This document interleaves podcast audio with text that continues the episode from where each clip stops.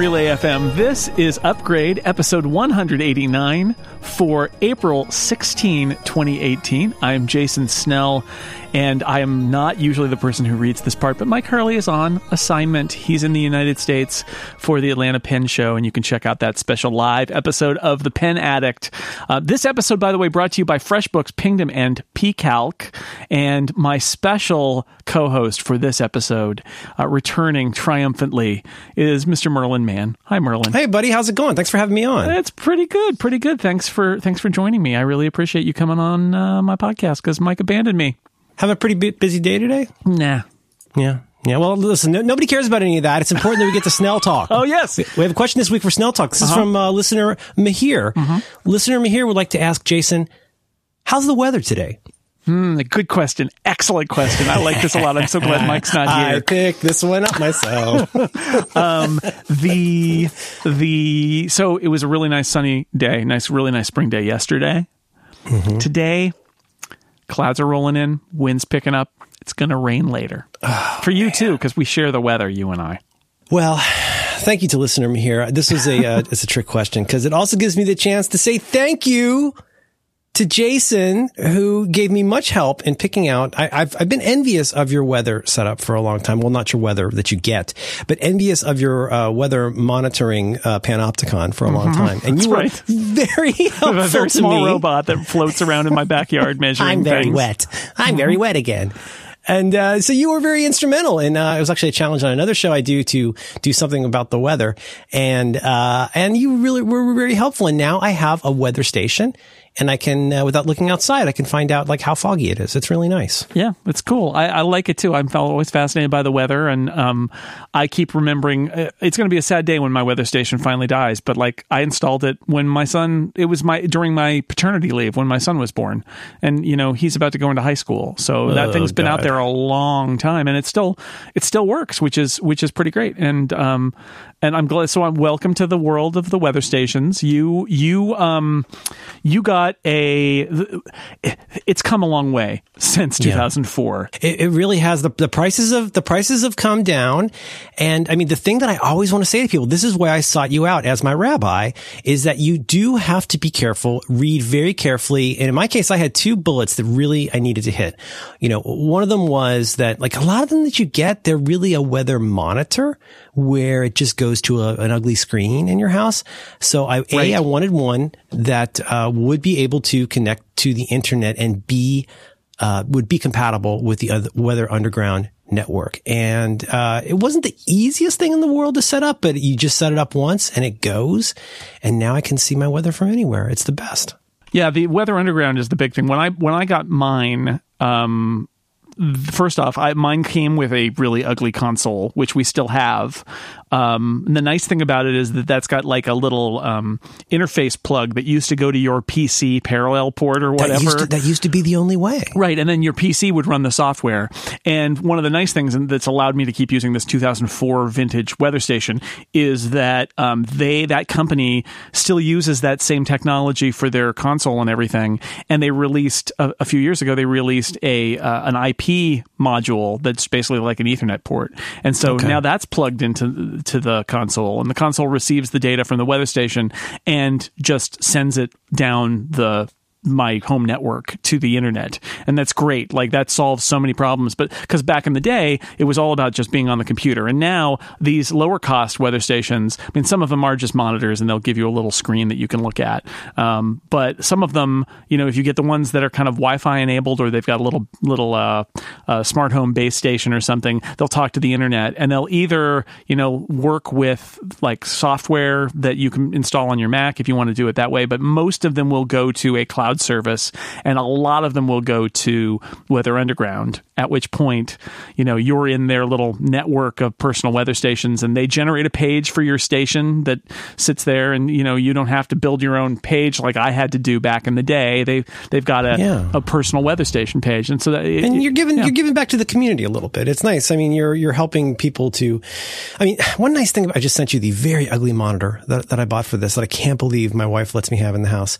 But but one thing that's nice is you get this nice kind of like arsenal of of tools like between general weather underground plus dark sky plus this, plus I got to say IFTTT, uh, it's, it's really super handy. So I can do stuff like say, Hey, you know, let me know if the temperature tonight is going to drop at my station's going to drop below, like, uh, I think I said arbitrarily something like 64 degrees, but like, tell me if it's going to be cool enough that I might want to turn the heat on before bed, you know, and we'll just leave it on yeah. all the time.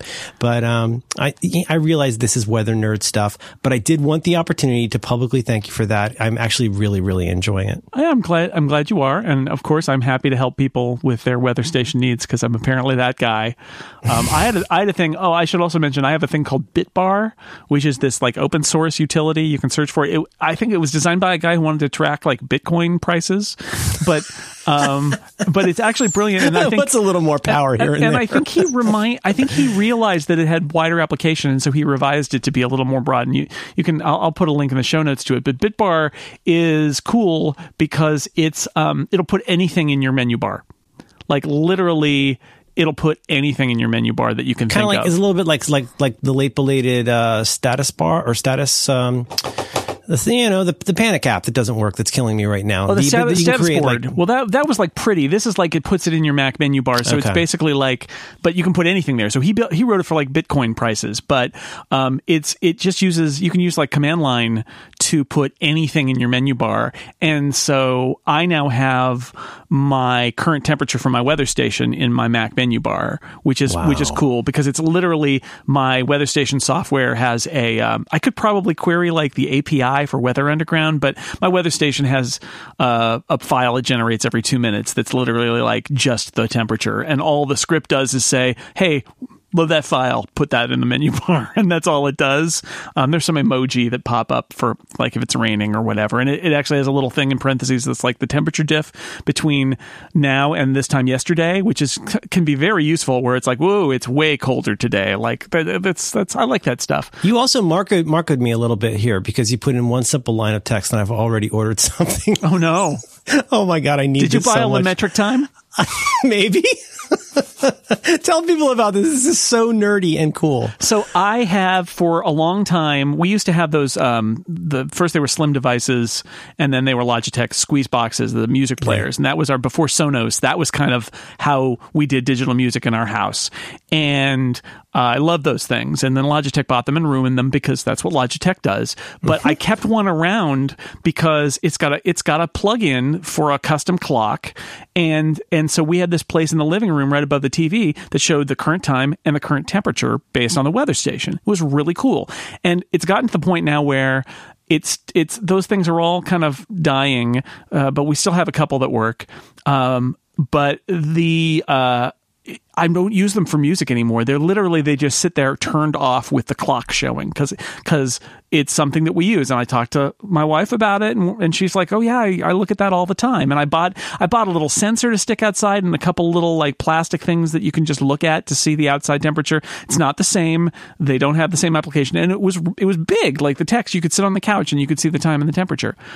Um, and then I was up at Twit the other week. Well, this actually a few months ago, I was up there doing screensavers with Leo Laporte, mm-hmm. and right behind their set for screensavers, they've got a whole bunch of junk like screens and, and little gadgets and stuff, and they had this little box that's showing the time. And it's these little white squares in a grid. If, you, are old enough if you're as old as we are you'll remember this.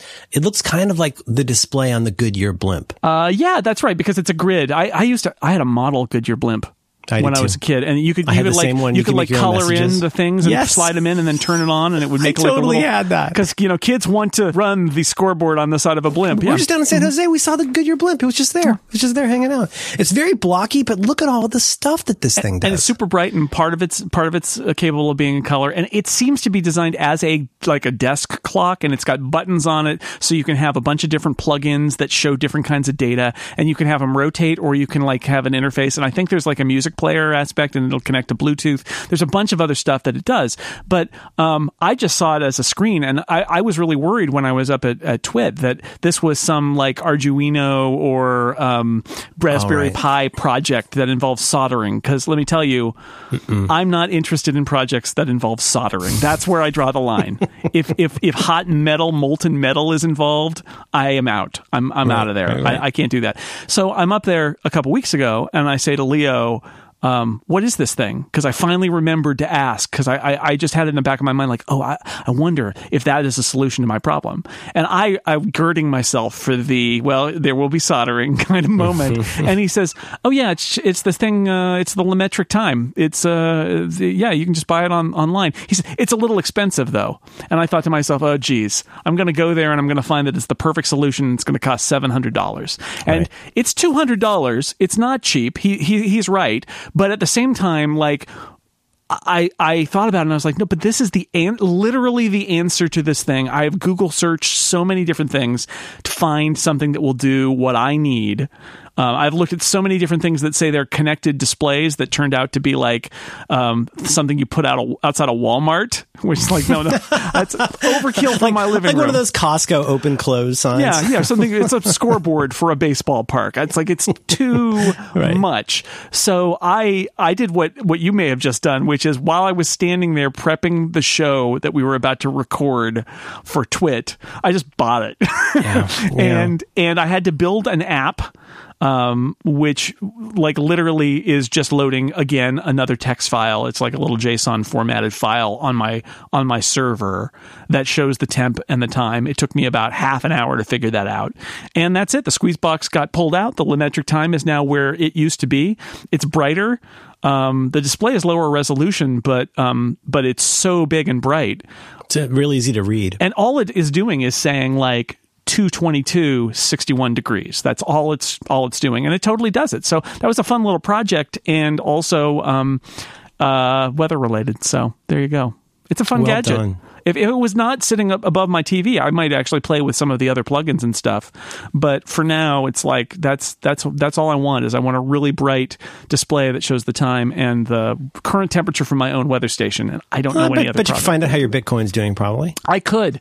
I certainly could. In fact, there's the LaMetric website shows you all sorts of interesting things you can do with the LaMetric time, um, many of which are completely ludicrous. I like the one with the uh, the big exclamation point that says gas, Gas leak. That's that's Yeah. that's my favorite too. Is in case you don't notice that there's a gas leak, your clock will show say gas leak on it. So that it's useful. So we should probably thank listener Mahir very much for the question. And and if people have questions for you, Jason, uh, what do they do? They go onto the Twitter and they use the, the That hashtag, hashtag, uh, Snell, Snell talk. Talk. Yeah, and it can be about anything, even the weather. Even the weather. It's true. We have um a, we have much more to talk about actually. Uh, but uh, we have a little bit of follow up. But I made you blow 20 minutes on weather. Yep, I love it. It's great. The cat's away, the mice are playing. That's just how it is. Uh, let's talk about uh, some follow up first, which is old speakers. I have that. We just put this in right before the show started. Old speakers, because I was telling you about this Verge story uh, from Chaim Gartenberg. That is, a, it's a funny story.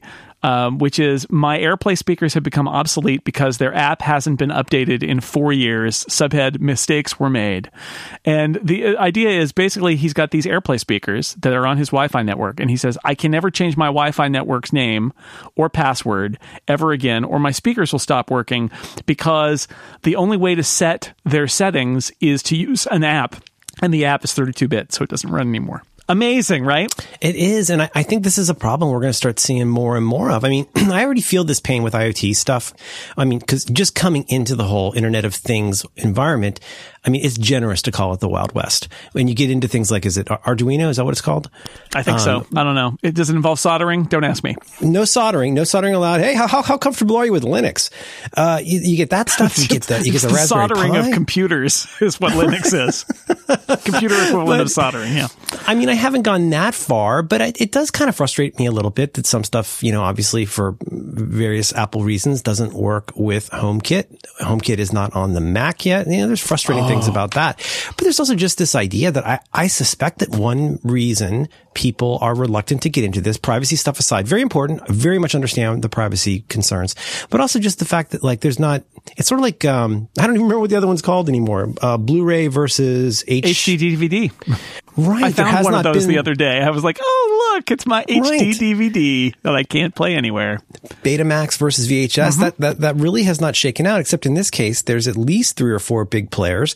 And in the case there was that one dingus that Google bought out that was like the uh, be all do all Meta Hub, and then they just kind of discontinued support for that, and that can be real frustrating. You're not gonna. I mean, what if you went out and invested something along the lines of a Sonos system, and then all of a sudden they just lost interest in updating the app. I mean, now you're you're kind of stuck. Um, Mike and I have talked about this, but it's like I, I really don't like the idea that um, my my purchase of a thermostat two years ago suddenly will dictate all future like purchases I have to make for my home because I, it turns out that I have fallen into a uh, you know a, a, walled garden without my knowledge and now I'm stuck right. inside it.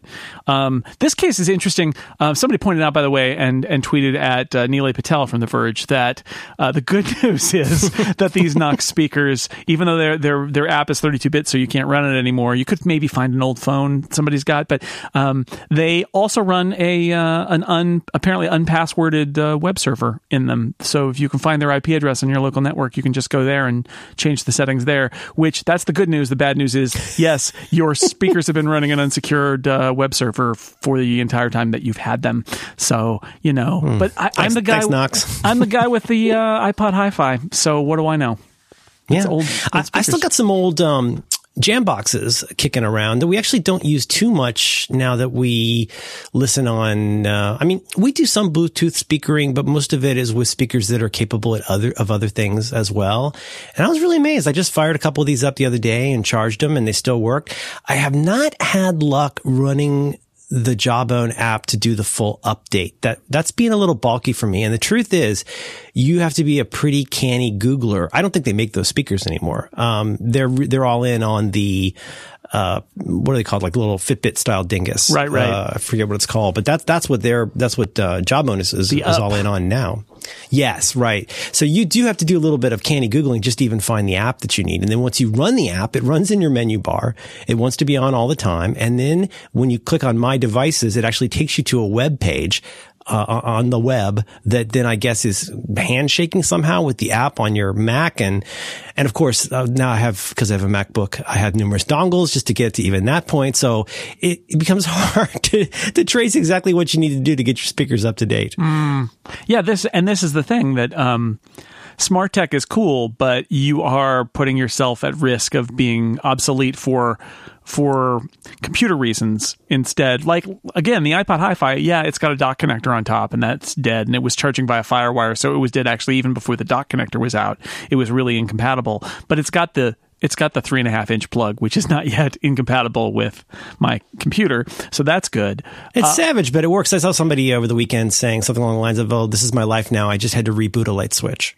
Yeah. Oh, I, I did a um I did a light bulb firmware update at one point, and that was like, well, this is so it's come to this. Yeah, you got to make sure they're all on. Make sure they're all. Talking about my little metric time clock thingy. I mean, the the difference between that and the Squeeze Box is the Squeeze Box ran some server software, which while um, while branded by Logitech, it, the way that Slim Devices put it together originally, it's an open source project and it runs in Perl.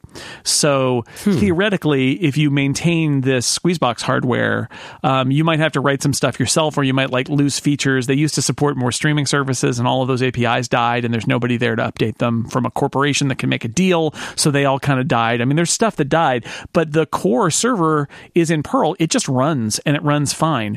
And that's my fear with the LaMetric Time stuff is like I have to kind of go to their app and, and, and although I can make an app on their website and I can point it at, at it, all it's doing is calling my server. Mm-hmm. I do have this moment where I realize if that company goes out of business, unless they're very, very nice in relocating the intellectual property somewhere, that thing will just die and there's nothing I can do about it. And that's just I it it bugs me, but at the same time that's the trade-off is like so much of what we have now you are making a trade-off for privacy or you're making a trade-off of inconvenience or being in a walled garden or you're taking a risk whether it's something like this or it's a Kickstarter project you're taking a risk like I hope they don't die and don't get bought by somebody who kills all the products, which is what happened when Logitech bought slim devices. So, you know, you're you're you're making gambles all over the place. So obsolescence isn't what it used to be. That's what I'm really saying here. obsolescence 2.0. Yeah. Yeah, that's right. Now now about to be replaced with the 3.0 beta of obsolescence, but I don't know. Old speakers, those the Casey Alyssa's dad's old uh, record player probably still is fine. That's yeah, all I'm saying. wet- those all those records still sound so warm. Yeah, they do. They do. It's the ritual, Merlin. Mm-hmm. It's the warming ritual. Uh, we have a lot to talk about on this show, and we're just getting started. So let me tell you about our first sponsor. How do sponsors work on Upgrade, Merlin? I don't know. Jason, why don't you tell me about something you like? I, you know, I do a lot of freelance work. I, I need people to, to pay me money for things, and I'm, I'm always wondering, what do I do? I'm sitting here with my invoice in my hand. What what what, what I'm going to do? I'm going to go into Microsoft Word. I'm going to pull up a template. Let me tell you what you do. What do I do? You use our friends at FreshBooks, who can save you up to 192 hours, but no more. Up to, but not more than 192 hours. I don't know how they calculated that out with their cloud accounting software for freelancers. Please, please, in your ad read, please be sure to mention this will not exceed 192 hours. They're ridiculously easy to use. I have people who use FreshBooks books to invoice me, and I pay those invoices immediately, basically, because it's so convenient. The invoice comes, and then I uh, I I pay it, and we're done. And they know that I've seen it, and they know that I've paid it. Uh, FreshBooks simplifies invoicing, tracking expenses, getting paid. It will reduce the time that freelancers need to deal with their pay- paperwork. More than 10 million people who deal with this stuff, and it's not why you get into this business, whatever business you're in. Like nobody says, you know, I'm going to quit my job and go out on my own as a freelancer because I really like invoicing. That's the thing that I want to do. Then nobody nobody does that. Um, you don't say I don't like to bug. I want to bug people who haven't paid me. I want late payments. Like I, I love late payments that I can bug people and try to catch money out of I them. think there's a cat in one of the Richard Scarry books, and that's all it aspires is to be, to All be is does. to grow up to be someone who bugs people about getting paid. But FreshBooks lets you, it automates the late uh, payment reminders so you can spend less time chasing those payments and more time doing your job, which is the way to do it. And when you email a client an invoice, you do get to see that they've seen it. So they're like, oh, I don't know, I must have missed that one. You could, you can, this is now a personal choice, but you can say, hmm, well, actually, three days ago, you opened that email. So give me my money. But, you know, it's a tool in the arsenal because in the end, you can do what you love, but you got to get paid. You got to pay the rent. You got to buy food. And that is something that FreshBooks helps you do. If you're not using FreshBooks yet, guess what?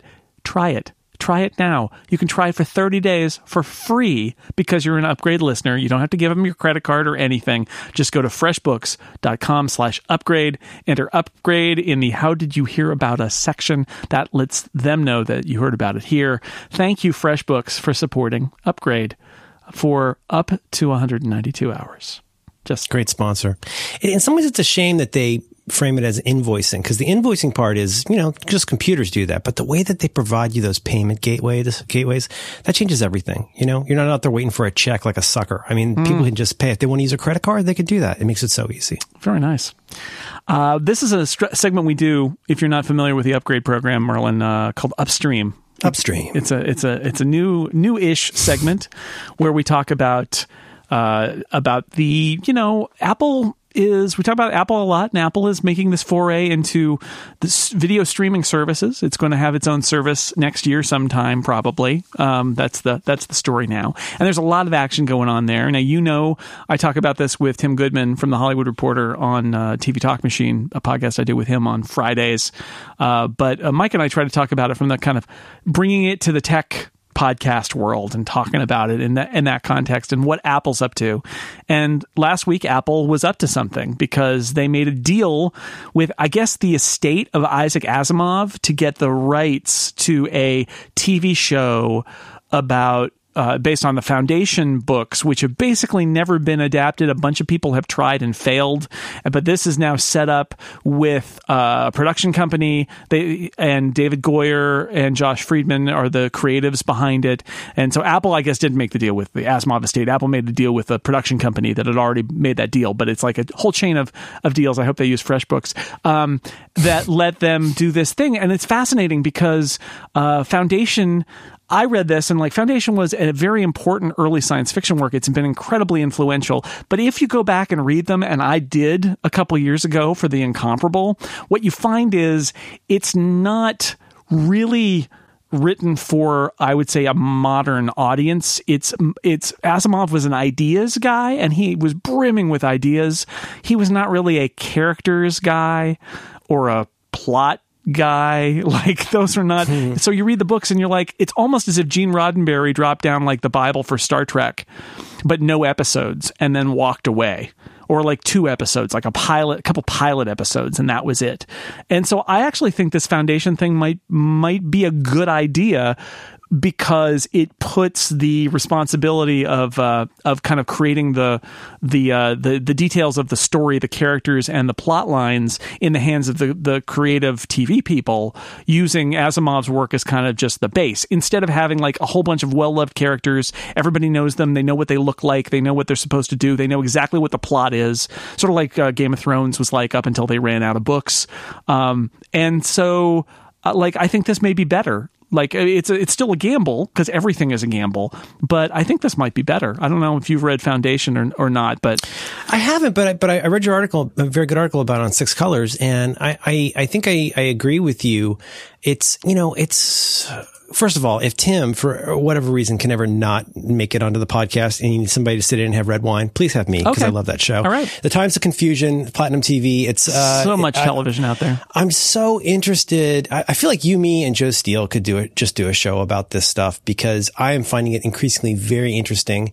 Um, not specifically with regard to Apple and uh, Foundation, but like just the way that stuff like Netflix I talked about this on um, some show. I want to say back to work. One recently. of the many podcasts that you're on.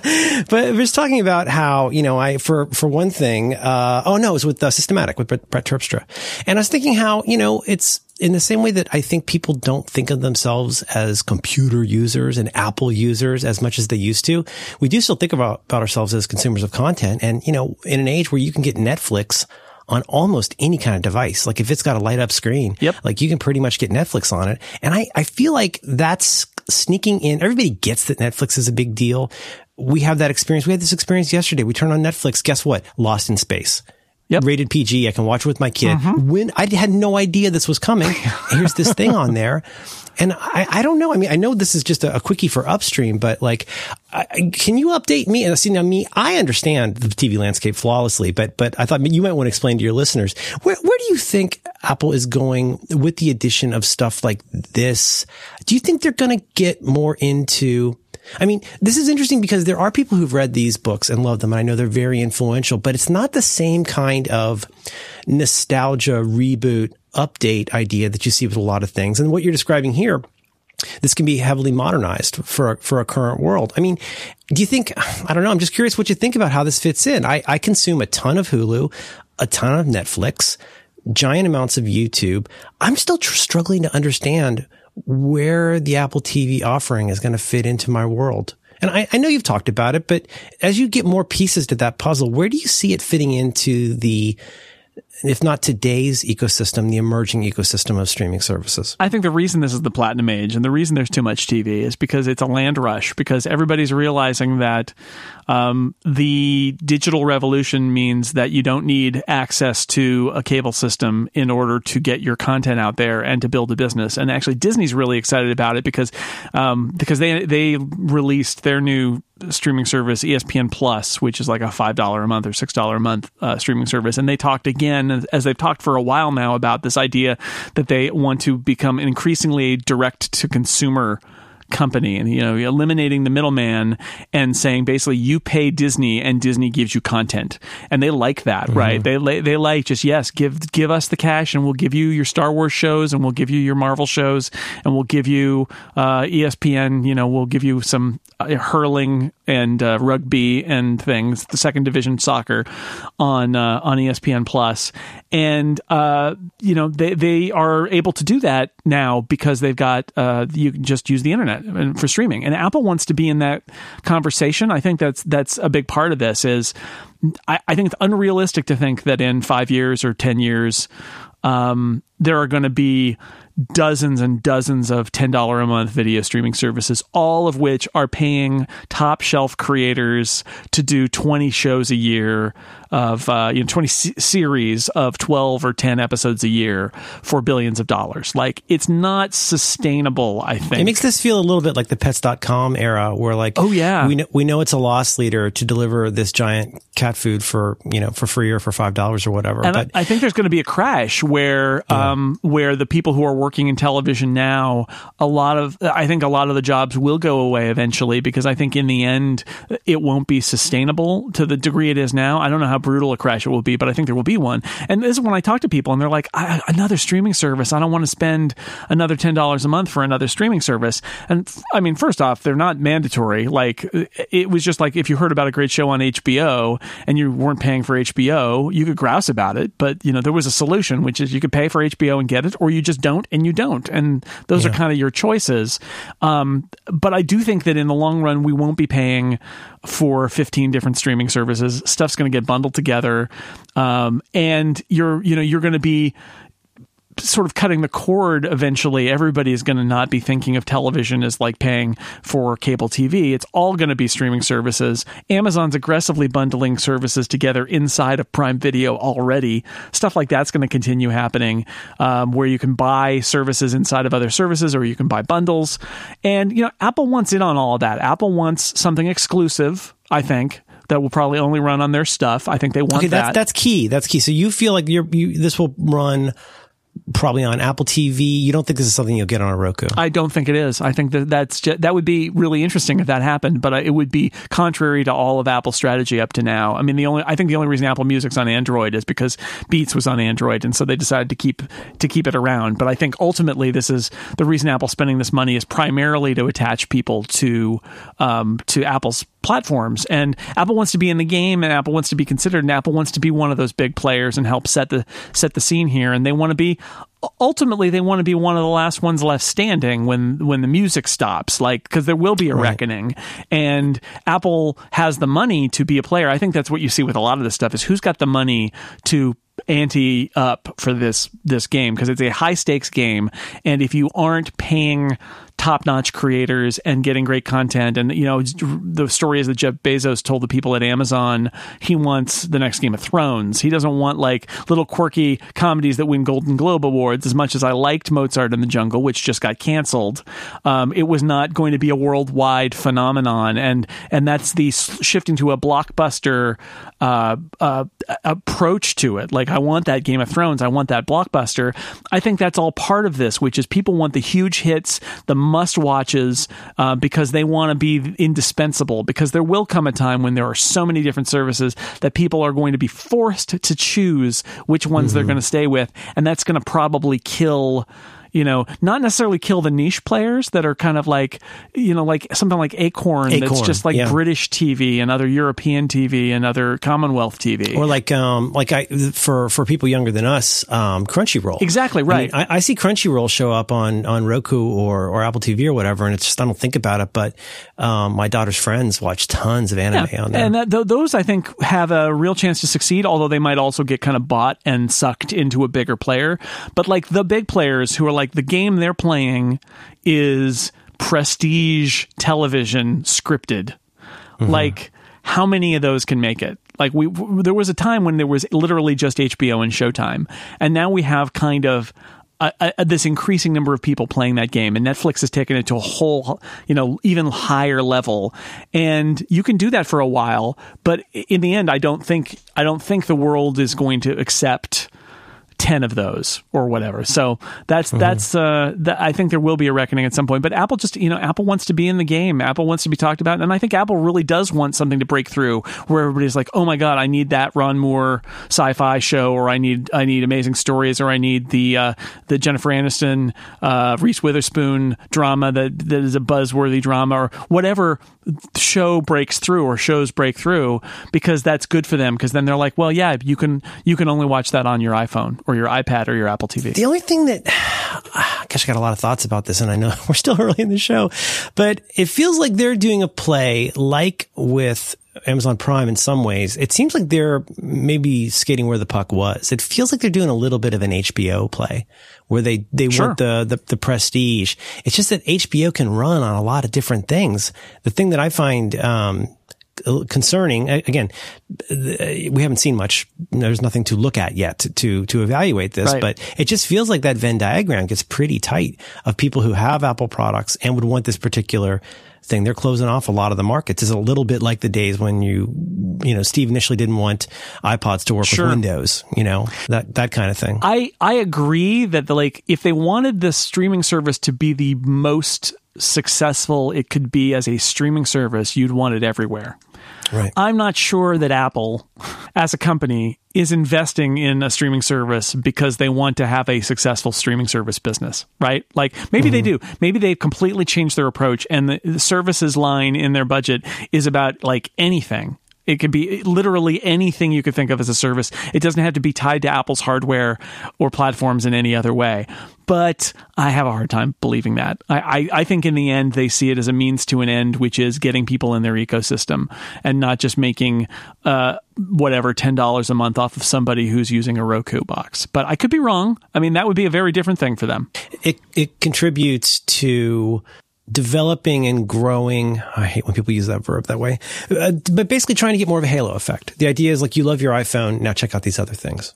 Yeah, yeah, and and and maybe a little bit of like, oh, that's a really buzzworthy show, but you got to have an Apple device to watch it, or you have to wait, and and that they want that kind kind of like that. the Star Trek show, sort of with CBS a little bit. Yeah, well, I mean, th- that's uh, that with CBS, they're really just trying to build a business. I, I think the the smart thing because that makes Star Trek fans really angry about the fact that in the U.S. it's Netflix everywhere else, but the U.S. and Canada. But Star Trek fans in the U.S. are really grumpy that that show got on uh, CBS All Access and not on something else. So it was basically you need to pay for this one show, and That that sounds made- like nobody nobody particularly loves using that app. yeah, well, yeah. So the funny thing about it is, though, that was, I think, from a business perspective, as far as I can tell, a great success for them because they got a lot of people to sign up for CBS All Access, their streaming service, and they're trying to build that service. And they got names and they got people to advertise to, and some of them maybe stayed as subscribers, and some of them will come back next time. And uh, and they did it all with a show that net, the Netflix purchase basically paid for. So everything was about building a, future business and making a profit on it, and uh, it was an investment for them. And they could have it would have been easier for them to take a bigger profit and be on Netflix everywhere in the world. But in the U.S., they're like, yeah, but we want to build our own. We want to have our own thing. And CBS doesn't do it the way other companies do it, but they do have a strategy, and they have been very successful as a business. Um, there are a lot of stories about how you know there's rumors about Viacom and CBS coming back together because they used to be together and they got split apart.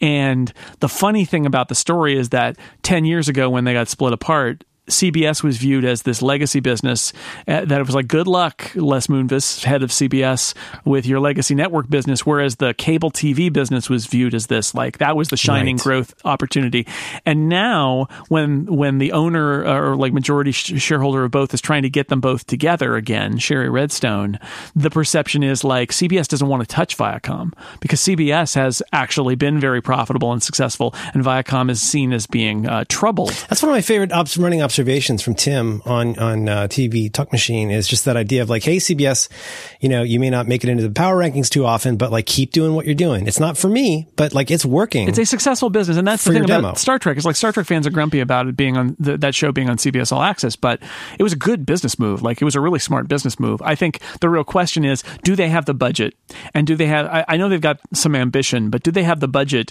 to build that thing into something that people keep as a subscription year round? And they have like three or four original shows on it now. So so I I keep thinking, and as a Star Trek fan, I will admit that this is also uh, some some wish casting happening here. But I keep thinking, you own Star Trek, you have a streaming service. Um, why are you not developing multiple Star Trek shows now? You launched one, you got a second season of that coming. Like, put your money in here because this is a franchise you could you could run with and get people to subscribe. But instead, they've got like they've got the Star Trek thing, and they've got like the Good Wife spinoff, and they've got a com- they have a comedy show, and I think there's another drama that's coming, and it's just kind of scattershot now. So that's the question for CBS: is not that it wasn't a bad move, it's that like, what's your big plan here? Is it to just yeah, are they are they hoping to get a lot of? Uh, I mean, isn't there isn't it fair to say their their demo tends to skew a little older? Uh, well, on network, but I, I think on on on st- uh, on streaming, there there it's a much younger audience. They said But times of confusion. It is a wacky time. Uh, I have one other upstream thing I wanted to mention, which is uh, something that also came up on TV Talk Machine, which is Fan TV, which is a really great app. It used to be Fanhattan. It's a place where you could go and like find out like where's that movie, where's that TV show, where's it available, what streaming services is it on, is it for rent or for sale at iTunes or Amazon, is it on cable, where is it? And it died. it so it's already well and truly dead. I think it died today. I think today Oh, is the day that. of death of Fan TV. Um, and it got bought by TiVo or or maybe Rovi, which became TiVo, and it just got sucked into the maw of that intellectual property whirlwind and uh, is gone. So a lot of people were asking like, well, what app should I use or web service should I use to track my shows? Whether it's like what show should I watch now or whether it's can I stream this in this place or in that place? And I have a few recommendations for people. Like I, I heard from a bunch of people last week about this that uh, justwatch.com is great. That uh, there's trakt.tv, T R A K T.tv, tvtime.com, and there are apps for most of these things too. Somebody recommended Can I Stream It, which is literally can I stream dot it. um, although last time I used it, it was not reliable for me. It was saying things were not streamable that were. Can I Stream It use was the first one I knew Yeah. of for doing that, but it's been pretty undependable. The um, Yeah. Just Watch has something I like a lot, which is once you go in and get your account set up, you get to basically pick which of the streaming services you want. Uh, which makes it a lot easier to go in and find stuff. So you could say like, well, you know, I'd be willing to buy it from here, but not from there. And then when you bring in something like, what's it called? Movie, like, uh, I know this is movies, not TV, but movies anywhere. Have you talked about that much here? Uh, we talked about it a little bit. but I mean, boy, it's such a fascinating time right now of like, you know, when you get your stuff, like where, where does that exist? Where can you get it? Where, do- where does it live? You know, Siri on Apple TV helps with that uh, an okay amount. It doesn't gobble up all of the apps, but that's that's the trick, right? Is like, are the apps Right. willing to put themselves in the search? My TiVo, honestly, and this is why they bought Fan TV. I think my TiVo does a great job. My TiVo actually has a pretty good job of knowing what streaming, based on the streaming services it supports. Anyway, it can say, "Oh, so this show is I on." could get, I could get Seinfeld reruns from any of these places. well, and it'll say this show's current season is on CBS, but the past season's on Hulu, and it'll show you all the episodes. And the ones that are on Hulu will play on Hulu, and the ones that are on CBS you can record on CBS, and it does it that way for everything, which is pretty TV, pretty TV time's TV time's cool too. I, I don't use the website much, but I do use it on my phone.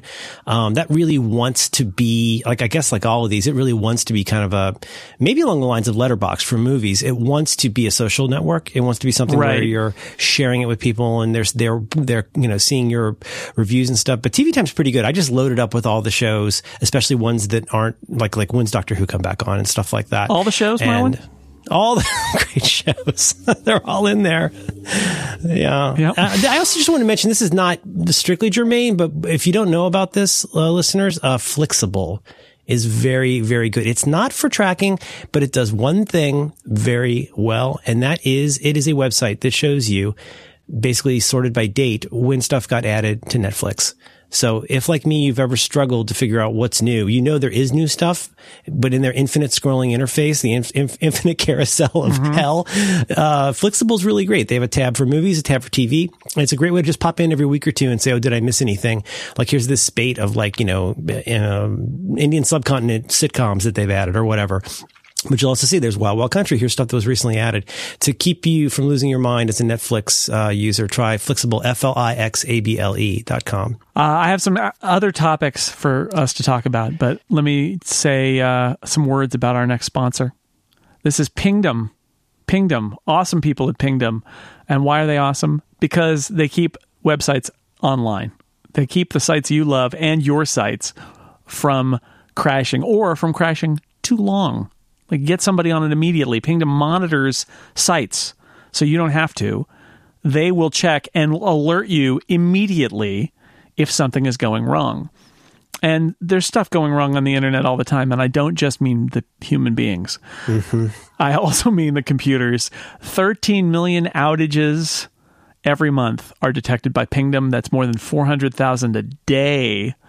So whether you've got a little website like mine or a huge infrastructure with a, a bunch of complex pieces, it's important to make sure that your website and all the pieces that run it are available and running at regular speed because sometimes you can have something that's running but it's bogged down in some way. And pingdom can check that out.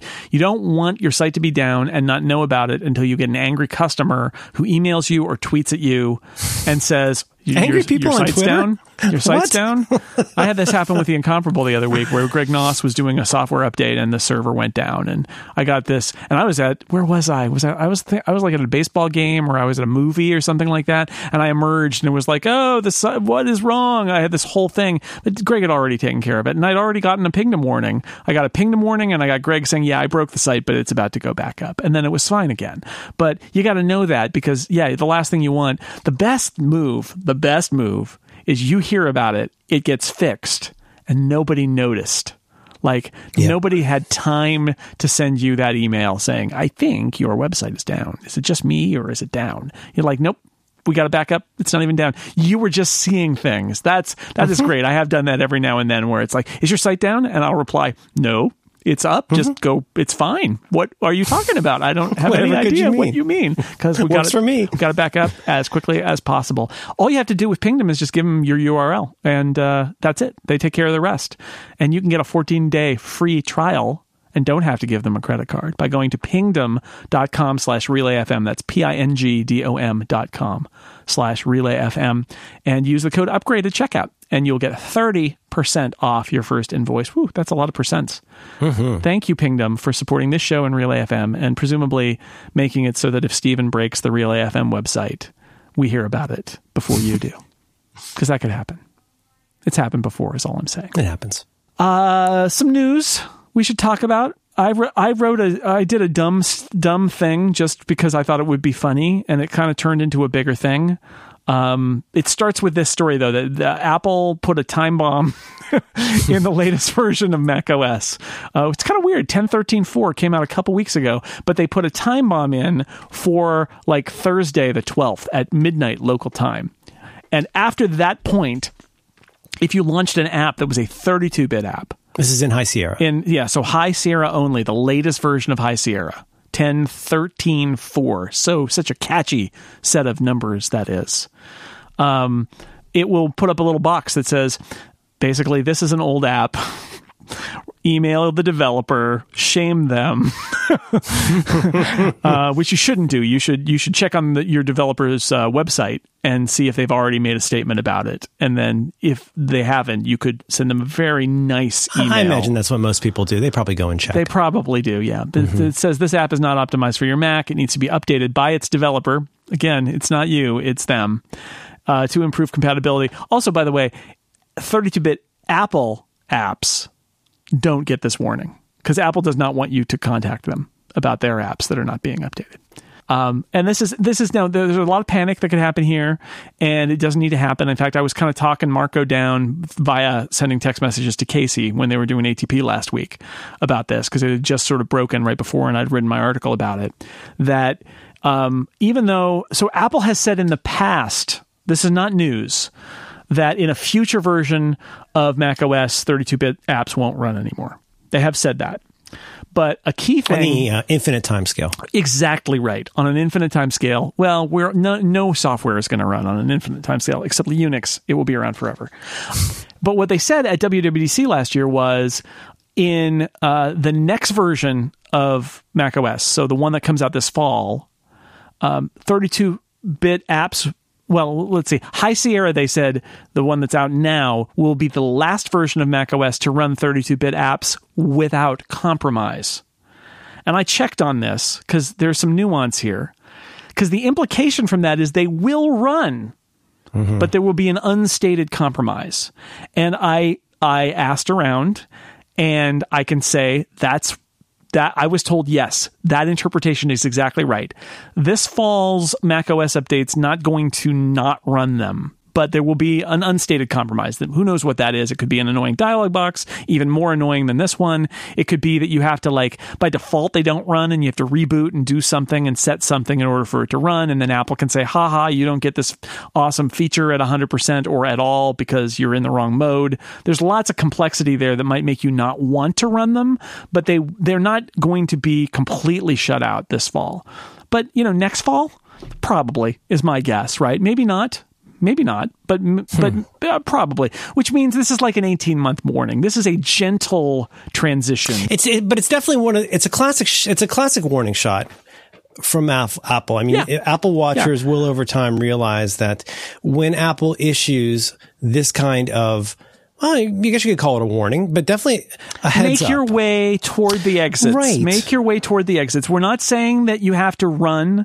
There's Mm-hmm. plenty of time, but you will need to make your way toward the exits. I don't here. know if it's because so this particular computer I'm on because I'm an old man and I'm very reluctant to update my um, my MacBook. Adorable has High Sierra, but I'm just running Sierra. So, mm, so when you look at so you can do this by going to System Information and then going to the application section subsection in Hardware and Yep. see which ones are available.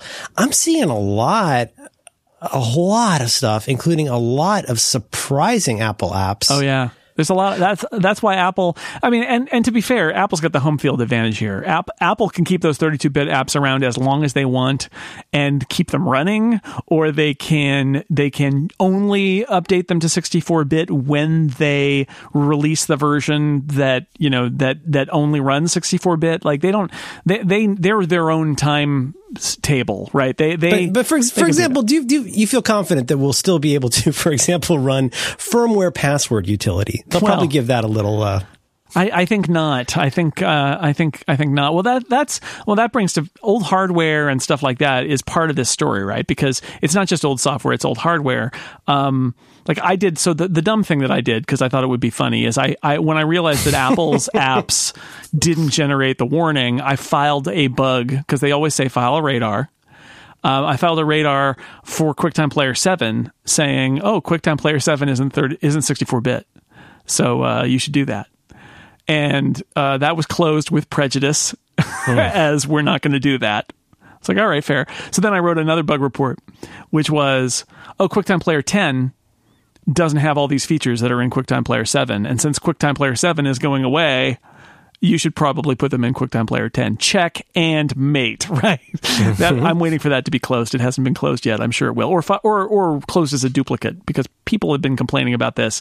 It's the reason QuickTime Player 7, which is ancient, still runs and is still kicking around is because the, just this weekend I used it to uh, put a, an audio soundtrack on top of a video that I had that was a different soundtrack. And then we did an incomparable, uh, like uh, commentary track about Star Wars, and I have a Star Wars MP4, and I have this wave file of our uh, commentary, you did two versions. and I did, yeah, because there's the special editions which we didn't watch, and then I, you know, basically in QuickTime, I just like add the audio track in, and then export it out as an MP4, and boom, I've got an MP4 with the new audio track in it. It was, you know, this is why we we keep it around, but um, Apple's QuickTime APIs never really got updated for 64-bit. QuickTime Player 10 doesn't apparently really use the old QuickTime at all. It's just kind of QuickTime in name only, or for the most part.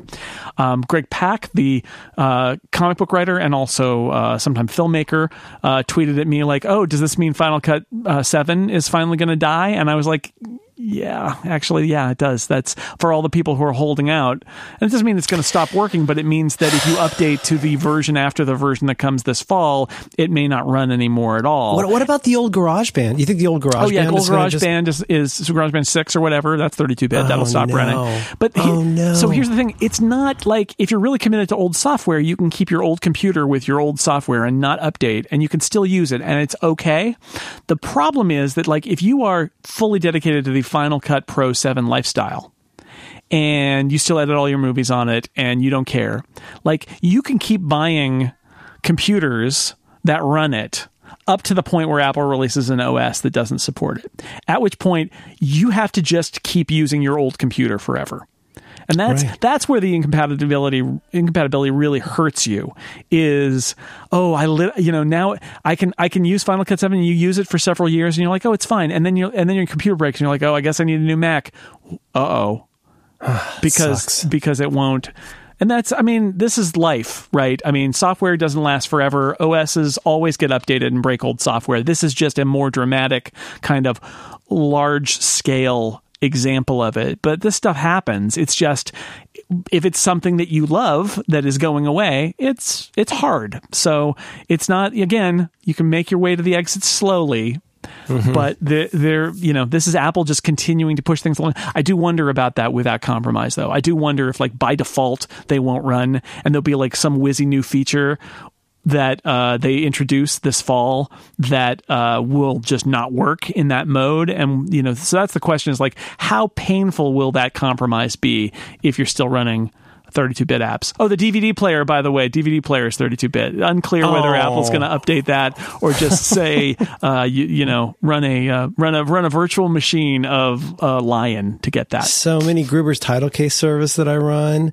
Uh, so many of the old uh, Ecamm utilities. Yeah, well, they're all QuickTime. They can't they can't go to 64-bit as long as they're based on QuickTime.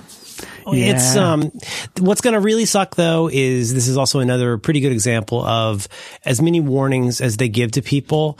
Um, if there is a day where they just cut the cord, mm, think about the, the, the terrible mixture of let's say you're somebody who is using uh, a Mac with these old apps and maybe you're not reading the trades. It's just going to be one day they're going to open it up and they'll be like, what happened to my Mac? Right, right. Because that moment where it's, well, I think this is part of the uh, compromises story though, is like this fall, that'll happen is my theory. I think that's maybe the hmm. most likely thing is this fall. You remember when they introduced Gatekeeper and suddenly that app you downloaded from some shady place on the internet and you double clicked it and goes, Whoa, you downloaded this from some weird place. And by default, I won't let you run it. But you can go to the system preferences and change it so that I'll let you run it. Fine, live dangerously, right? right? well, I think I think maybe it'll be something like that where you open it up and it'll be like, okay, I can't run 32 bit apps in this mode because this is super awesome mode of Mac OS you know, Monterey Bay Otter. And then you're, but you can go in and turn it to less awesome mode and reboot, and everything will be kind of drab and gray, but you can run your old apps. And as a user, you're like, oh, hmm, okay, I'll do that. And so if you do that, then maybe the next year when you update again and it says, sorry, super awesome mode is the only mode now and you can't run 32 bit apps, you'll be, a, you'll be a little less surprised. I think you still might be grumpy about it and you may be surprised, but I feel like this, that, that actually is one of the values in doing the with compromises step. Is it like, it's like, no, no, no, no, we're serious. This is going to go away. It like puts it in your face. This is like, this is, it puts it in your face once. The next step will be to get it like where you're going to have to start changing settings to run it. And then the final step is it doesn't run. Mm-hmm. I don't know. Oh, it's going to frustrate people. It is. It, it, it's a performance issue. Is that the idea? I think. I think that's part of it. I like Metal doesn't. Metal is a 64-bit thing. Like they want to. It's performance to a degree, but I think it's also just like maintenance. Like it will. It will be easier when they can just say everything in the system runs 64-bit clean. We don't have to translate. We don't have to. You know, we, there's nothing we have to do. All the old crud goes away. All that 32-bit code, and that includes like QuickTime. It's like it's gone. Right. 32-bit QuickTime gone. Uh, I imagine that that's less maintenance work, and that the system will be will be better for it as a you know as a gestalt as a as an overall mm-hmm. system. Right, you're ripping out the legacy stuff. The problem is when you rip out the legacy stuff, you take stuff people are using with it. And I mean, you could argue that that's one of the reasons Windows was so bad for so long is that Microsoft's customers did not let them rip anything out ever. Right. I mean, it was very hard, much harder right. than this, Apple. This might need to run on a, like a set top yeah. box in Vietnam. Like we need to keep this. Yeah, exactly right. And so the uh, you know this is going to be uh, Apple's good at transitions, and this is a actually kind of a long and kind one. I'm not saying that people who are angry about it can be angry about it because if you if you're losing your favorite app, it makes sense. I will point out um, for a while now, it's been legal to run Mac OS in a virtual machine, and uh, as ridiculous as it is, if you have an app that you absolutely have to run and it's a 32 bit app, you could probably make a virtual machine of High Sierra or Sierra or El Capitan or Yosemite or, you know, or uh, anything that's covered by that license in VMware or Parallels and keep it around and it will run and it's legal to do that with old operating system versions. And that may be one way that people keep some of this stuff alive. I wouldn't recommend using Final Cut Final Cut Pro 7 in emulation, right? Auntie Sue is not going to do that to no, keep her favorite solitaire game no, going. Well, that and that's that's that's where the real bummer is going to happen. Where now Auntie Sue may just keep her old um, old computer. Like But that, there's that day Well, when the computer breaks. that Mac Pro she's been waiting for. Exactly right. Finally, she says, I've been using this G5 for 15 years and now I'm going to upgrade to the. Turbocharge Mac solitaire. And then there's the thing that Mike and I have been talking about for a while now, which is there's also the rumors. It's the elephant, the because last week was all of the parables. Um, like the the elephant in the room here is what's the future of the Mac because there's like going to 64 bit, and there's the rumors about leaving Intel behind, and there's this question of like what do they do uh, with uh, is there, are they going to do something like the uh, the rumor about Marzipan where it's like iOS apps that also run on the Mac. The, all these things are swirling around because I have those moments where I think I don't know if if it only 32 old 32-bit Mac software maybe may not be the only thing we're going to be asked to leave behind on this platform in the next few years. I don't know.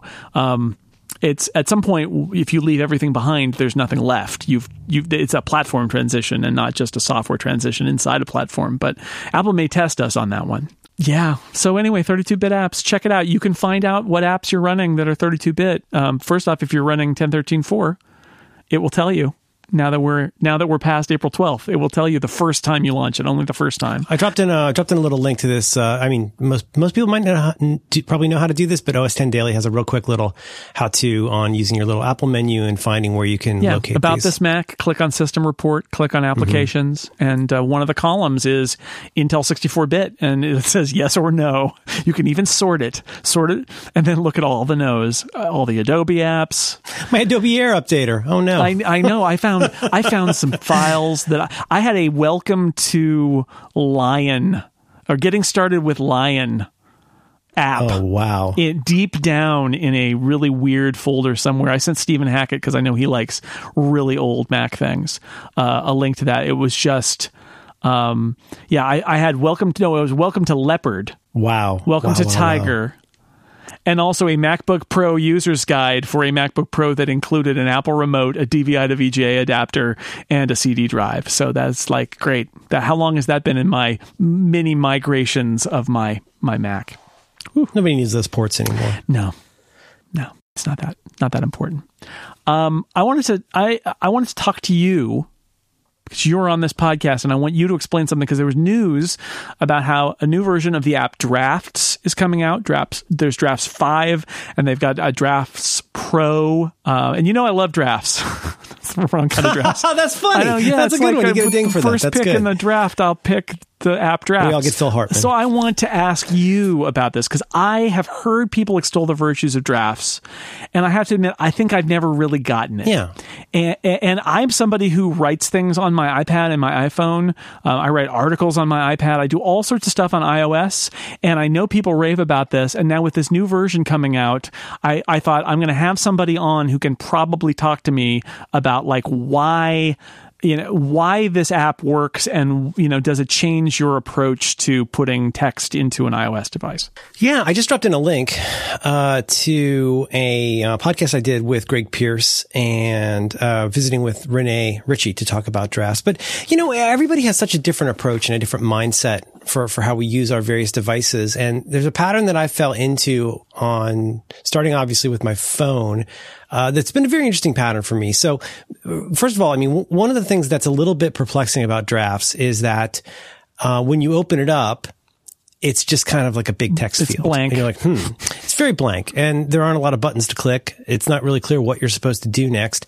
And I think, uh, someone could be forgiven, forgiven for thinking it's just like a little, that it, it really stops at being a diminished version of notes. Like you just type stuff in and I guess that goes somewhere. Um, the, the, the quick version is that uh, under the hood, drafts can do a lot of stuff to your text. That could be text transformations. That could be sending it to someplace else. Uh, in the current version, it's, it's not, it's not at the level of something like workflow. Um, but it, but oh, so it, it, the new version will do a lot of really, really interesting stuff. But rather than get too deep into that, listen to that podcast if you want to hear more. And I think Greg's going to be talking about this a lot in the coming week as the app comes out. But, um, I can just tell you why it works for me. Not that it should work for everybody, but there's an, I don't know, kind of a funny thing I discovered about myself once I started using this app. You know, ordinarily in the past, uh, if I wanted to send somebody a message, uh, a text message, I go to the message app and start typing. If I wanted to type an email, I hit C, you know, and compose a new message in Gmail. Uh, there are other kinds of things you'd think to put it on the calendar. Um, the, the first powerful thing that drafts does is it can be a starting point for pretty much any kind of text. So I keep that in my little doc, click it, start typing. And then, uh, like a common usage for me in the early days was, uh, I've always had a particular fetish for being able to send email without seeing the incoming email. So it's for a long time for me, it's been a holy grail to not have to open an email app just to send an email. Because if that's not, if I'm not in the, well, I'm perhaps uh, well known or notorious for this idea that, that, you shouldn't be doing email all the time. Mm-hmm. You should be checking your email at times when you make time to do something about it. I still really believe that. I don't have any email notifications on, but I do need to send email sometimes. So just as one example, I have a little, uh, functionality in there where uh, I type something. I type, uh, uh, you know, um, lunch downtown next week. I type two spaces. I type a little bit of text. Hey, Jason, do you want to have lunch at da da da da next week? Love Merlin. And this candy little script knows that in this context for this command, take that first line of text and drafts. That's going to be the subject line of an email. Anything after that line is the body of the email. And so basically I can take my time to type in this little window, type the things I need to say, hit a button, and that then it basically pops open a new mail where I can pop, you know, drop in the person's name, et cetera, et cetera, et cetera. So on the, on the, the first thing was that became very useful to me because there's lots of times where I, I want a quick way, like, uh, something I've seen Dan Moren suffer from that you suffered from. Anytime you do stuff in his CMS back in the day, mm. you would learn not to type long things in a text area because you just couldn't trust it. The browser might crash. You lose your work. I'm sure, I imagine you ran into that in the past trying to be a cowboy. don't and, write and in write the CMS. And, and don't write it in the CMS. No, never. So the, the, the simple way that I found it very useful is, uh, that was a real neat way for me to know that whenever I needed, even if, even if I, I knew exactly where it needed to go, I would often start there. I had the same interface every time I was dealing with text. This is not for everybody, but this is for me. Uh, I didn't want to necessarily open the email app. I didn't want to open the message app. If it's an important thing, I want to look at it. I want to see if there's any red lines under it telling me it's misspelled. I want to look at it, et cetera, et cetera, et cetera. So I, I did that for a pretty good long time. A lot of times what I would just do is one of my scripts takes the first line of the drafts file and anything after it. And so basically it takes the first line, and creates a new text file on Dropbox with a date stamp on it. This becomes a great way for things to get from the ephemeral world. I use drafts fairly ephemerally. Um, many people use it for much more than that. I use it as a place to start text, and then I often send it somewhere else. Mm. And then I can go into NVAlt, uh, TextMate, or uh, Editorial on iOS and do, you know, other stuff with it. Okay, so that in itself is pretty useful. I don't know if that's enough to make people want to buy it, but just that first pattern of always starting your text in this similar kind of area, um, it, it makes you careful about what you're doing and prevents mistakes. But then I noticed a fascinating thing start to happen.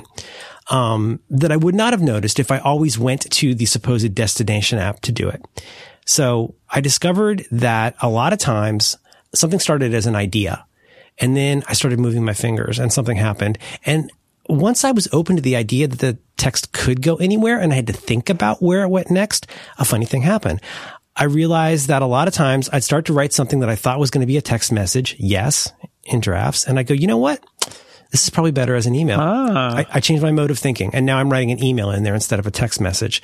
Other times you're about to write somebody a really snarky email and you go, oh, you know what? This would be better to just be a mean subtweet. Maybe I should do that instead. This should be really be an angry blog post denouncing this person. uh, but then there's other ones too, where like how often have you started to like basically complain to somebody about something or request something from them and you end up rubber ducking a little bit. And by typing, you start to realize the answer to your own problem. Right. So you could go into drafts and start writing a long, mean email about, about this problem that somebody's caused for you. And as you're typing and rubber ducking, you suddenly go, oh, you know what? This actually could just be something that goes to a to-do list, something I can take care of myself. And then, you know, maybe sometimes, how about this? Let's, let's really pop the stack. Maybe you realize as you're about to communicate with somebody, you realize, you know what? I'm really talking to myself and that's okay. This actually needs to go into a diary or this needs to go into some kind of a running file. You see where I'm going with this. Once you open yourself up to that idea, I, I think an interesting kind of philosophical change in writing can happen which is that you say, it doesn't matter where this will end up really, it can start, it always should start in drafts. And once I'm done typing the thing that I like, then I decide what to do with it and where it goes. And so that's been really powerful for, uh, for me. And it's not even getting into the redonkulous number of things that you can do with this. You could send it to Fantastical where it'll be parsed, uh, for, for natural language. You could, as I say, send it to Dropbox. You could send it, you could append or prepend to a list somewhere. And that's all available. You just kind of slide over to this little menu and you can send stuff anywhere you want it to be. And yes, you can send it straight straight to an email app. You can send it to messages. You could send it to wherever you want it to go. Um, there's a rich uh, collection of these things that people put together in a directory where you can find stuff that'll work for you, um, all, all, the way down to things like markdown transformations, HTML previews, mm. all that kind of stuff is in there. And the language is uh, too sophisticated for me to do from scratch, but easy enough for me to change to do the kinds of things I want to do. So for me, drafts is where all text starts. I like the idea. This is the part that I really get, which is, um, instead it's a it's a real shift right because we think in terms at least uh, okay we I think, and I think a lot of us have been trained to think in terms of apps on our mm-hmm. Macs and all, especially on our iOS devices, which is not, I need to write something. It's, I need to open notes for this kind of, what kind of text is this? Then I'll put it in notes. What kind of text is this? I'll put it in reminders. What kind of text is this? Gmail. This one goes to Fantastical. This one goes to Google Docs. This one goes to BBEdit, right?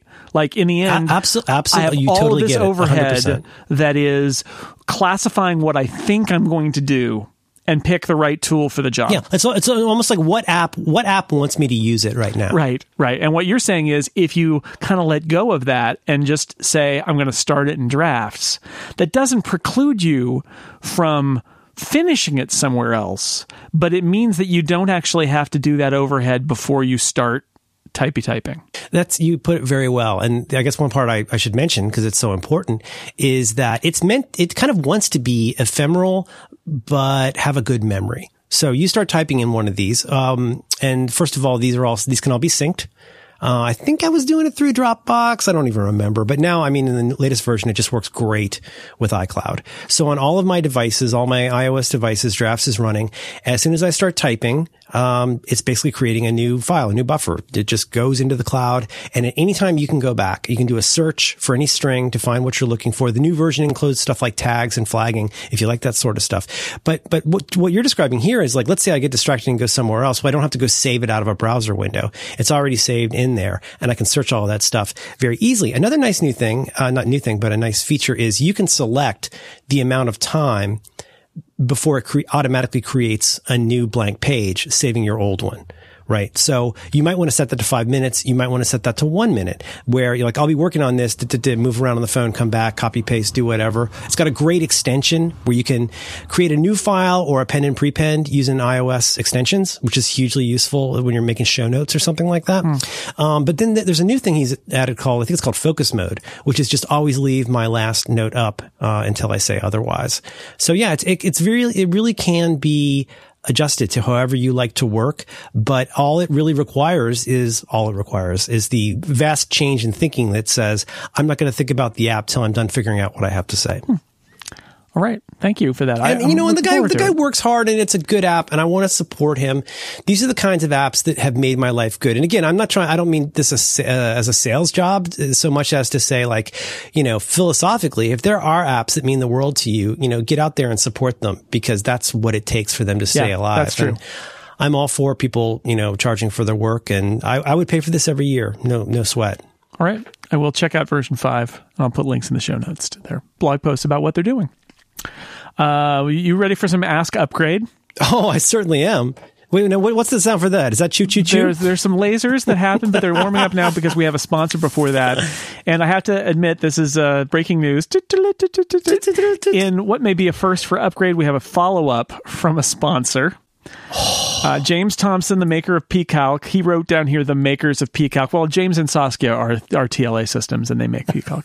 The scientific calculator, I it's, doubt she approved this. It's the Scottish we. I doubt that Saskia approved this text. Anyway, the makers of pCalc, the scientific calculator you didn't even know you needed, would like us to point out that the reverse Polish notation does not, in fact, involve any form of sausages, despite what I said two weeks ago. So Just putting it out there. It does not. You don't actually turn around and eat a sausage, and that's not what reverse Polish notation is. I still don't know what. seems it is. very seems very misleading. Let me go on because this this is basically this ad is going to explain why I'm wrong. RPN is actually an alternative way of calculating where you enter the numbers first, followed by the operator. So six enter, seven multiply would give you the ultimate answer of 42.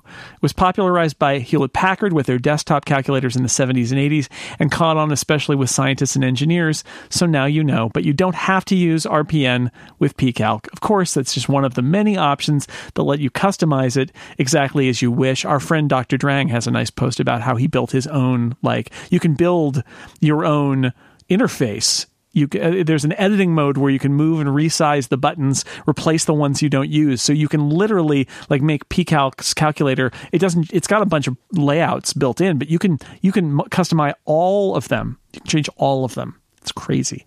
Um, and if you bought a new iPad, you may be shocked to know the iPad doesn't come with a calculator at all. Seems like the kind of thing they'd want to include. Seems weird, yeah, but you can get pCalc. There's a light version that's free, contains no invasive adverts, as they say in Scotland, or analytics, as they also say in Scotland, whatsoever. uh, and if you like it, you can upgrade to the full version and unlock all of the other features. pCalc is available on every single Apple platform. Not kidding. Not kidding. Although James, it's not yet capable. you're- Okay, uh, let me let me phrase it this way. You got it got on HomePod. You can get it on Apple TV. At WWDC, when they announced that you can do HomePod apps, I am telling you the first HomePod app that will exist will be "Tell Why Don't You Tell Me That Math Problem" by James Thompson. uh, but it is on it is on Apple Watch. It is on Apple TV if you need to do some calculations on your television. And if they ever release those AR glasses, PCalc will certainly be there with a giant augmented calculator in your face on day one. Search the App Store for PCalc or go to pcalc.com slash upgrade for more details. And if you're going to WWDC, find James. He has sweet PCalc pins that he will be giving away. He's a very nice man. And I will also say Sunday, Sunday at the stadium, monster trucks driving around in the about screen. No overpass, no underpass. Golden bananas. Golden but I use pCalc. This is they didn't tell us to say this. No. I use pCalc every weekday afternoon because my daughter is 10 and she's learning some kind of monkey balls banana pants math that I don't ah. understand. She does factor rainbows. She does all these things. I don't understand what the hell she's doing. I don't e- I don't know how to quote unquote help her. But what I do know is when it is time to figure out some wackadoo division thing where she draws a rainbow in a grid, I will open pCalc and I will check the math for myself in my head to make sure that I did it right. So thank you to James. Is it the new math? Oh God, Got the- it's, got it's the Jason. It's so it's so confusing. I don't understand it either. There was a whole thing that my that my, both my kids did, where it's like now you know cluster the numbers or something, and I'm like, what is that a new thing? Oh um, yeah, you could make it part of the number family or the number story. Yeah, and you're like, they well, all- you're just saying nouns. Like that doesn't mean anything. what does that mean? they all nestle together and they love each other. Yeah, when I was your age, when I was your age, we just had to memorize things. Watch out, Merlin! Oh, ooh, here. Ow, ow, Lasers. Ow, ow, ow. lasers time. Matt, listener Matt says, in the context of marzipan and Apple leaving Intel, could apps contain both ARM and x86 instructions? Uh, could, could apps that contain both be feasible? x86 instructions run via emulation on ARM, but an iMac slash Mac Pro, you know, contain both ARM and x86 for native performance. He says we could call them fusion apps. And what I'll say to Matt is we had these actually the last time. They're called fat binaries. We had them for the Intel PowerPC transition. And yes, I would imagine if we're going through a processor transition, one of the things that Apple will let people do is is uh, compile their apps for both processor architectures inside the bundle. Now, that said, they have done some interesting things with app thinning on the App Store. So it's possible that on the App Store, what you'll do is you'll upload both the binaries, and based on what architecture your computer is running, only that one will download, right? That may be the modern version of the fat binary is that you upload all the binaries to the App Store and then the, only the right one comes down. But Fusion apps, we called it fat binaries back in the day and it worked fine. Like they were a little bit bigger, they were fat, not to shame them, but they were they were larger because they contained two executables inside. But the bottom line was you just double click. When when I was younger, I was I was often criticized for my love of uh, of curvy apps. Yeah, well, you know, I love my curvy in apps. the back in the day when we were kids, you could have the uh, like the regular app or the uh, Husky app. That was your other choice. They had a whole section for us at Sears. Yeah, absolutely. Yeah. With Toughskins and the Garanimals. I'm glad you explained that uh, to listener Matt because I, I, I recognize those all as, as English strings. Remember fat but, um, binaries? That was a thing. Oh, that Yeah. I remember. Yeah. Oh, sure. Yeah, sure, but this sure. was x86 ARM. There's a lot of confusion going on. It's times of confusion. That's what made oh, it's absolutely platinum age. That's why when you were talking about the 32 bit stuff, I was remembering back when was it not Rosetta? What was it called? Where you could have an old version that would run not an emulation, but like all the Microsoft apps hadn't been updated. Do you remember these that might times? have been well. So there were a couple. There was Rosetta, which was the code translation where it took a PowerPC app that didn't have an Intel version and ran it on an Intel processor. But there was the Blue Box or whatever they call it, Classic. Mm-hmm. Which is when they were you were running an OS 9 app inside OS 10, and basically Oh, in the background, hidden away, there was a copy of OS 9 running.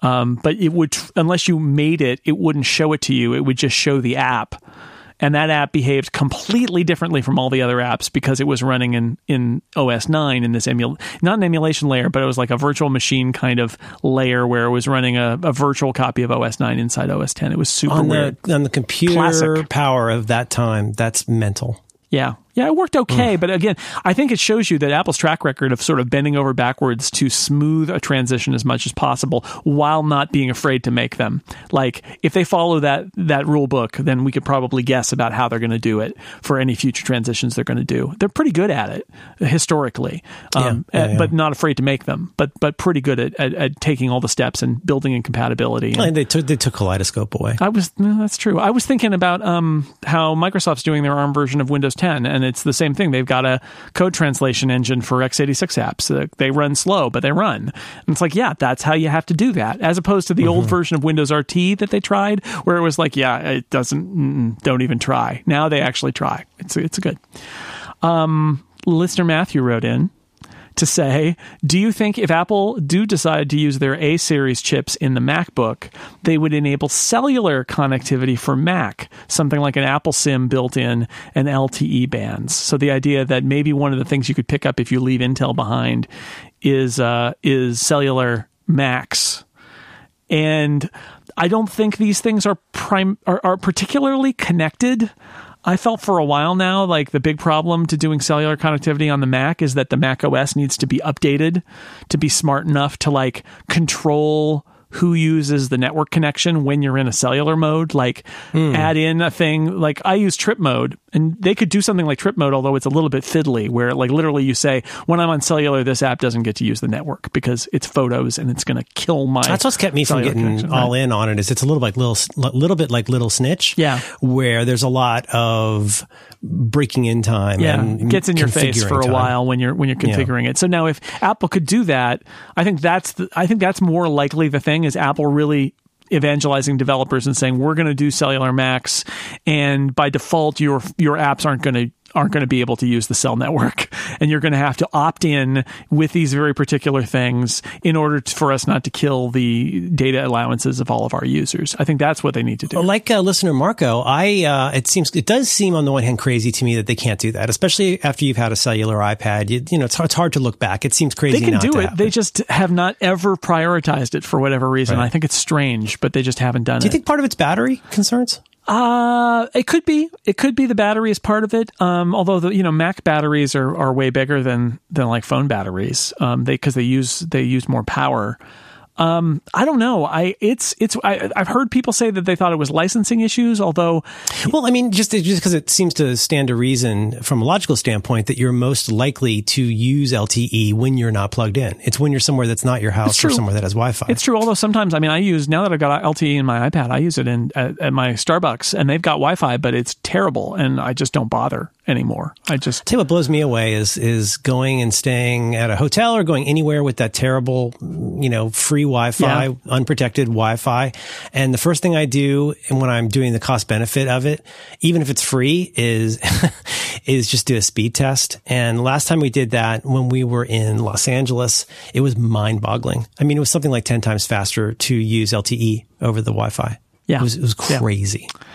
listener Wayne wrote in to say, couldn't the the creatives that Apple has hired so that they can observe them building products for the pro team be the ones who edit all of their TV shows? I don't think think that's. I don't think. I don't that's think that's a that good idea. Yeah, I, I think that's. I, I think there's like in the lab. I think maybe yeah. Could Apple ask for uh, access, full access to the professionals who are editing their shows? But the way it works is Apple is giving money to a production company, and the production right, company right. is handing them a finished show. That's happening in It's Korea. not a yeah. It's not a, a thing where there's in the middle. There's a there's some some people over at Apple who are editing those shows for them, and I think that that you know maybe they could get access to those things. Those people. of all the things where we get frustrated with Apple, one of the ones that I find, and I'm not, I, I am not pining for a Mac Pro like as much as some of my friends are. I'd love to see it just to know that Apple's still in the game.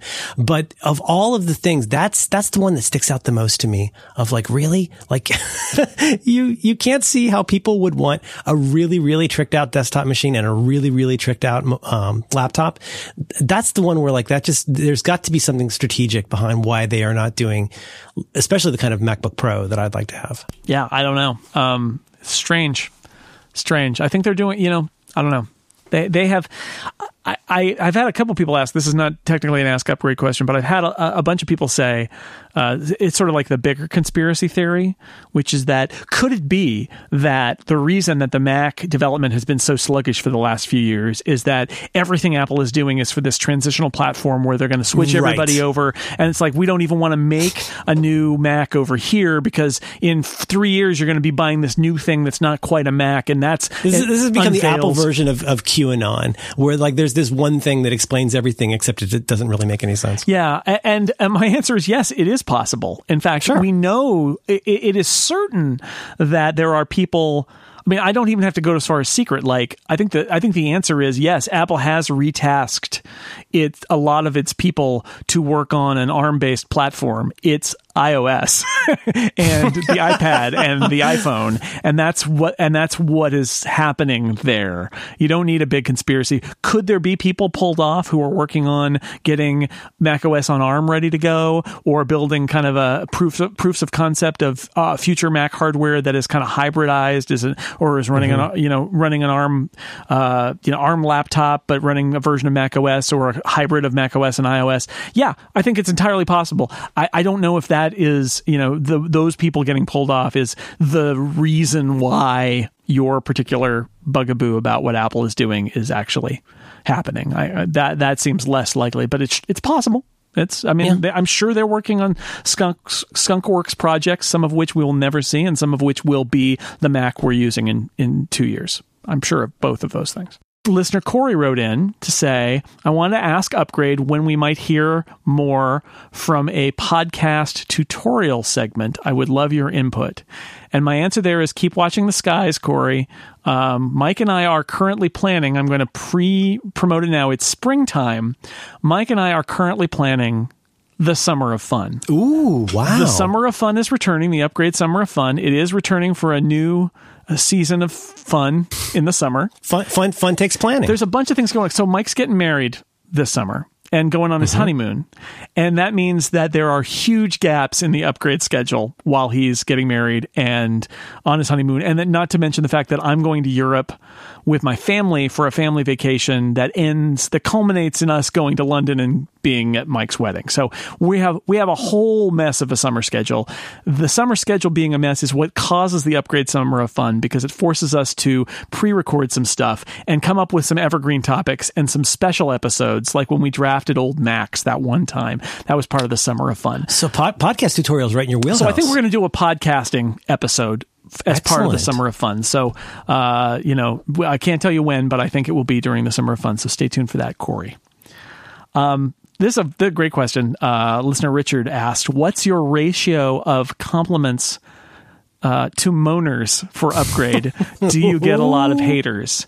And I'm going to say the same thing that I think Marco talks about on ATP a lot, which is, you know, podcasts. It's a lot harder to be a hater of a podcast because you have to put in a huge time investment, and it's harder to just drive by you you get them because it's the internet, but it's a lot harder. And I would say most of the feedback we get is very nice. People are helpful. They tell us things that we don't know. They tell us things that we do know. They give us nice compliments. They have a criticism about something. But I'd say they all, not all, mostly seem so invested in the podcast that they're trying to help or they're trying to provide constructive criticism. And I don't mind the constructive stuff. And i you know people are people and they have everybody's got their weird take on it. But what i really don't like is the people who are not invested. They don't know who you are. They don't know why you're doing what you're doing. There's no context. Like the guy who is um, complaining to me about uh, my silly post about QuickTime oh, Player. a lot of issues with Player you. Yeah. 10 or QuickTime Player 7, where it was like, you, you don't understand the context of this, but, you know, why not just do a drive by unloading on somebody else on the internet? And podcasts, it's harder to do that. And that is one of the things that makes podcasts great one thing I try to always keep in mind, and I'm, I'm not just saying this for clapping, but you know, it's really nice that people listen. And there's something special about podcasts in that people get a very strong relationship.